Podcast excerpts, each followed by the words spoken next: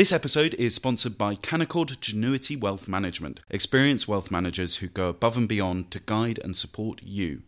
Can do is more than just an attitude, it's navigating today for a brighter tomorrow. Visit candowealth.com.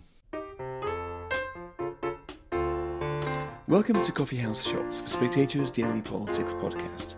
Evgeny Prigozhin has just halted his march on Moscow, saying he's reached a deal with Vladimir Putin that his troops will not be molested and they're going to return to what he calls their field bases. He's referring to two fairly large Russian cities now under the control of Wagner Group and no longer under control of Putin's authorities. So, what is going on? I'm Fraser Nelson, I'm joined by two of my spectator colleagues, Professor Mark Galeotti and Svetlana Morenets. Mark, um, what have we just witnessed today? It looks like a coup. And I mean, the idea that this is some kind of false flag operation, which some still cling to, seems increasingly implausible. And it also looks like whether or not Prigozhin goes down in flames or whatever, that in some ways this really is the, the beginning of the end for the Putin system, however long that may take. Right. And what we're seeing, I don't know, it's so difficult to tell what, what to believe and what, what not to believe, but we're led to believe that Prigozhin's um, forces are something like 250 miles outside Moscow. We're seeing pictures of diggers digging trenches in the motorway, um, almost as if Moscow is preparing to to find itself under siege. I mean, uh, is, is it plausible? I mean, it, and also, would we have expected the Russian military to have repelled him by now? We would, except of course for the astonishing incompetence that so far the Russian military has been demonstrating for, well, ever since February of last year. Look, I think the thing is that one thing that Wagner does have is speed on its side. We have a very, very large, powerful, but ultimately lumbering dinosaur trying to deal with a small, fast, snappy predator. And I think this is the issue. If it comes to the point that the Russian military, the Russian security forces can actually bring their power to bear on Prigozhin, he's going to be in trouble. But so long as he's moving fast, up to now at least, the Kremlin has not really been able to catch him. Svetlana, Ukraine have been fighting the Wagner Group and Prigozhin's forces for quite some time now. Um, what is your reading about his objectives versus Putin's objectives? If this is a dispute about the prosecution of the war in Ukraine, then how? What implications might this have for the future of that conflict if one of these two guys were to prevail? Yes, of course. Everybody says that they are just w- watching and checking how it turns out in the end. And like Zelensky said that Russia, Putin receives what he deserves, but like our intelligence just talks about that he left uh, Moscow on his private plane, and he is currently in the his residence in Tver region. So we don't know how if it is true, but like Ukrainian government stands, stays silent. But of course, what is happening today, in Russia. Uh, is an advantage for Ukraine for its for Ukrainian counteroffensive uh, because while Russia is busy there, the Russian government is busy there dealing with the Wagner fighters, maybe Ukraine could advance much more than they did in the last weeks. Mark, Medvedev's people have said that he's staying in Moscow. Putin's um, people have said that he's staying in Moscow too. But we have seen some of his inner circles, such as oligarchs like Arkady Rotenberg and Vladimir Potanin, um, going to Baku and Istanbul. I mean, should we be looking out now for people beginning to leave Moscow, thinking that um, Prigozhin might actually succeed? Well, look, I, I, wouldn't be surprised indeed if, if Putin had left Moscow. He does not, so far, demonstrate the kind of capacities to be the commander in chief who leads from the front. And I think the issue is not so much about whether or not individual oligarchs and the like clear out. That really is based on the fact that they, they have no more idea really of what's going on than, than the rest of us. Actually, the indicator we need to look for is defections from, from the military rather than anything else. That will tell us something about what's going on on the ground. Because these are people who basically have to make a decision between being on one side or the other, whereas oligarchs and indeed officials can sort of waft themselves away to a safe location and just see how things develop.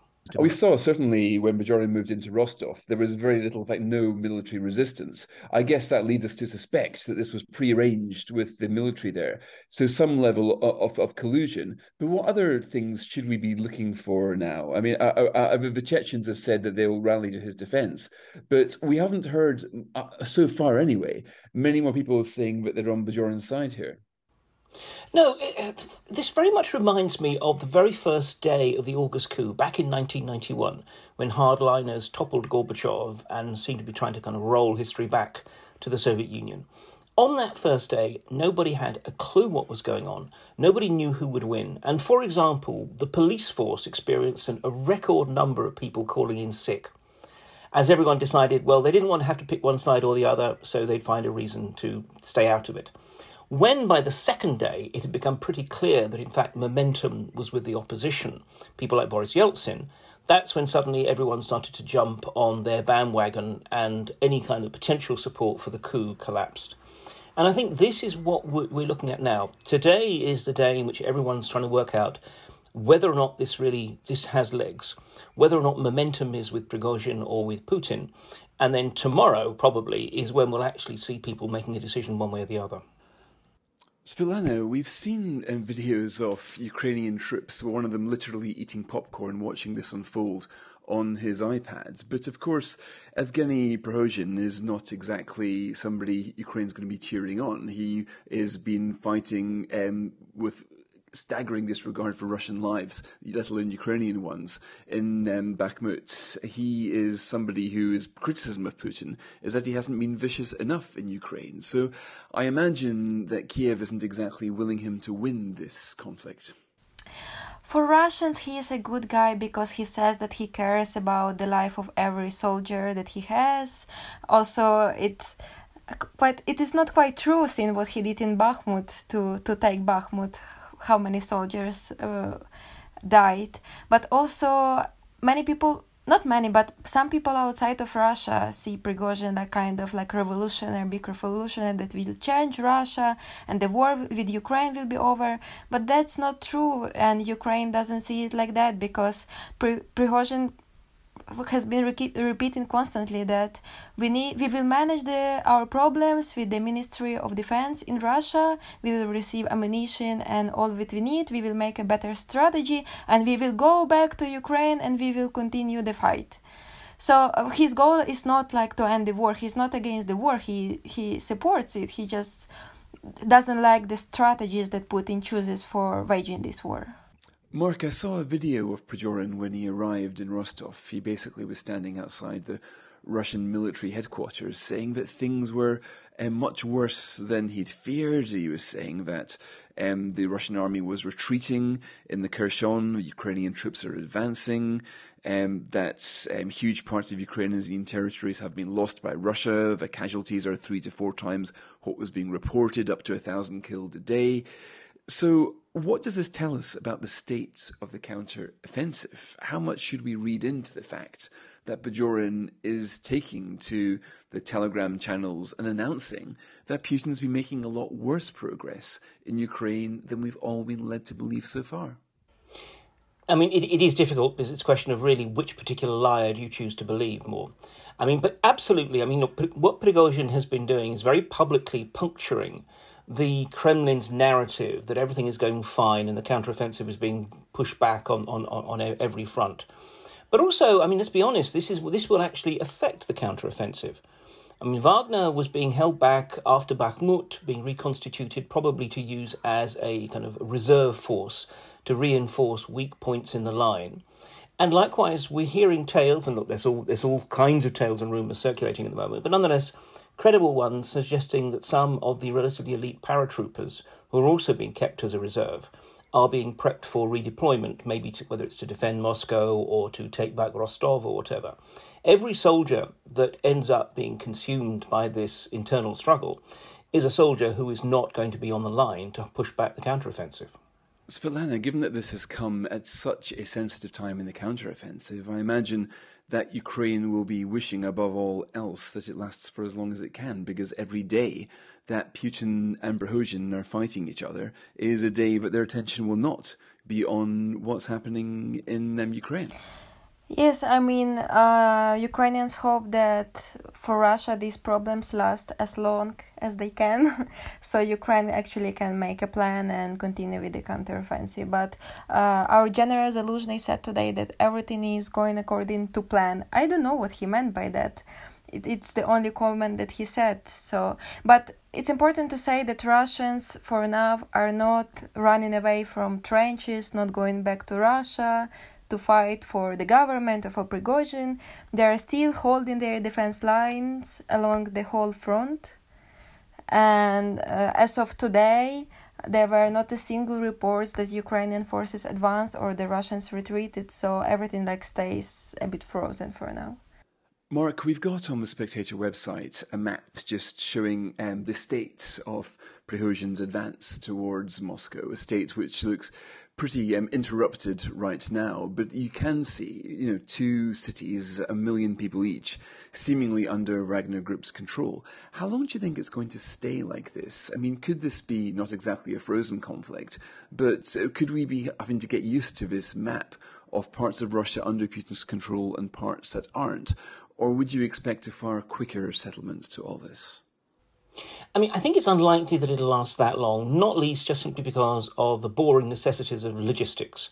Um, you know, th- there is a limit to how far Prigozhin's forces can live off the land, and more to the point, get fuel, let alone ammunition, for, for, their, for their systems. Ultimately, it is always logistics that sort of represents the, the key arbitrator of, of success in, in, in, in battle. But more to the point, the longer it does go on, even if it's just a matter of a few days, the extraordinary political blow it deals to, to Putin, both domestically but also in terms of his international partners, insofar as he still has them. So, I mean, I, th- I think that one way or the other, although I, I don't imagine that this will continue, this specific rebellion will continue, it does, I think, hold the Putin regime sufficiently far below the waterline that who knows what else we could see in the future. And finally, Mark, Rishi Sunak has convened Cobra, his um, cabinet emergency meeting. I imagine one of the eventualities they'll be discussing is what happens in the event of a Russian implosion. This is, after all, a nuclear armed country, the last place on earth that you want anarchy to reign or to fall into the hands of people even more psychotic than Putin. So I imagine um, anarchy in Russia is a real um, risk right now. It does. It does. Again, I mean, I, I think there is an element of, of p- performativeness about the Cobra meeting. Is that you know, ever since COVID, everyone has been terrified of the question, well, why didn't you have a Cobra meeting? I think in this case, yes, of course, they will be concerned uh, uh about n- nuclear forces. But let's be perfectly honest. It's not as though if you take the Kremlin, you suddenly get control of the nuclear briefcase and the codes, and, and, and you can launch, launch missiles willy nilly there are still pretty formidable safeguards on that. I think it's more a question of the kind of the, the wider issue of you know chaos in Russia, what that could mean elsewhere. Mark Galeotti and Svetlana Morenets, thank you so much for joining me on this podcast. Thank you for listening, and my special thanks to Natasha Feroze, who has produced this podcast for us today.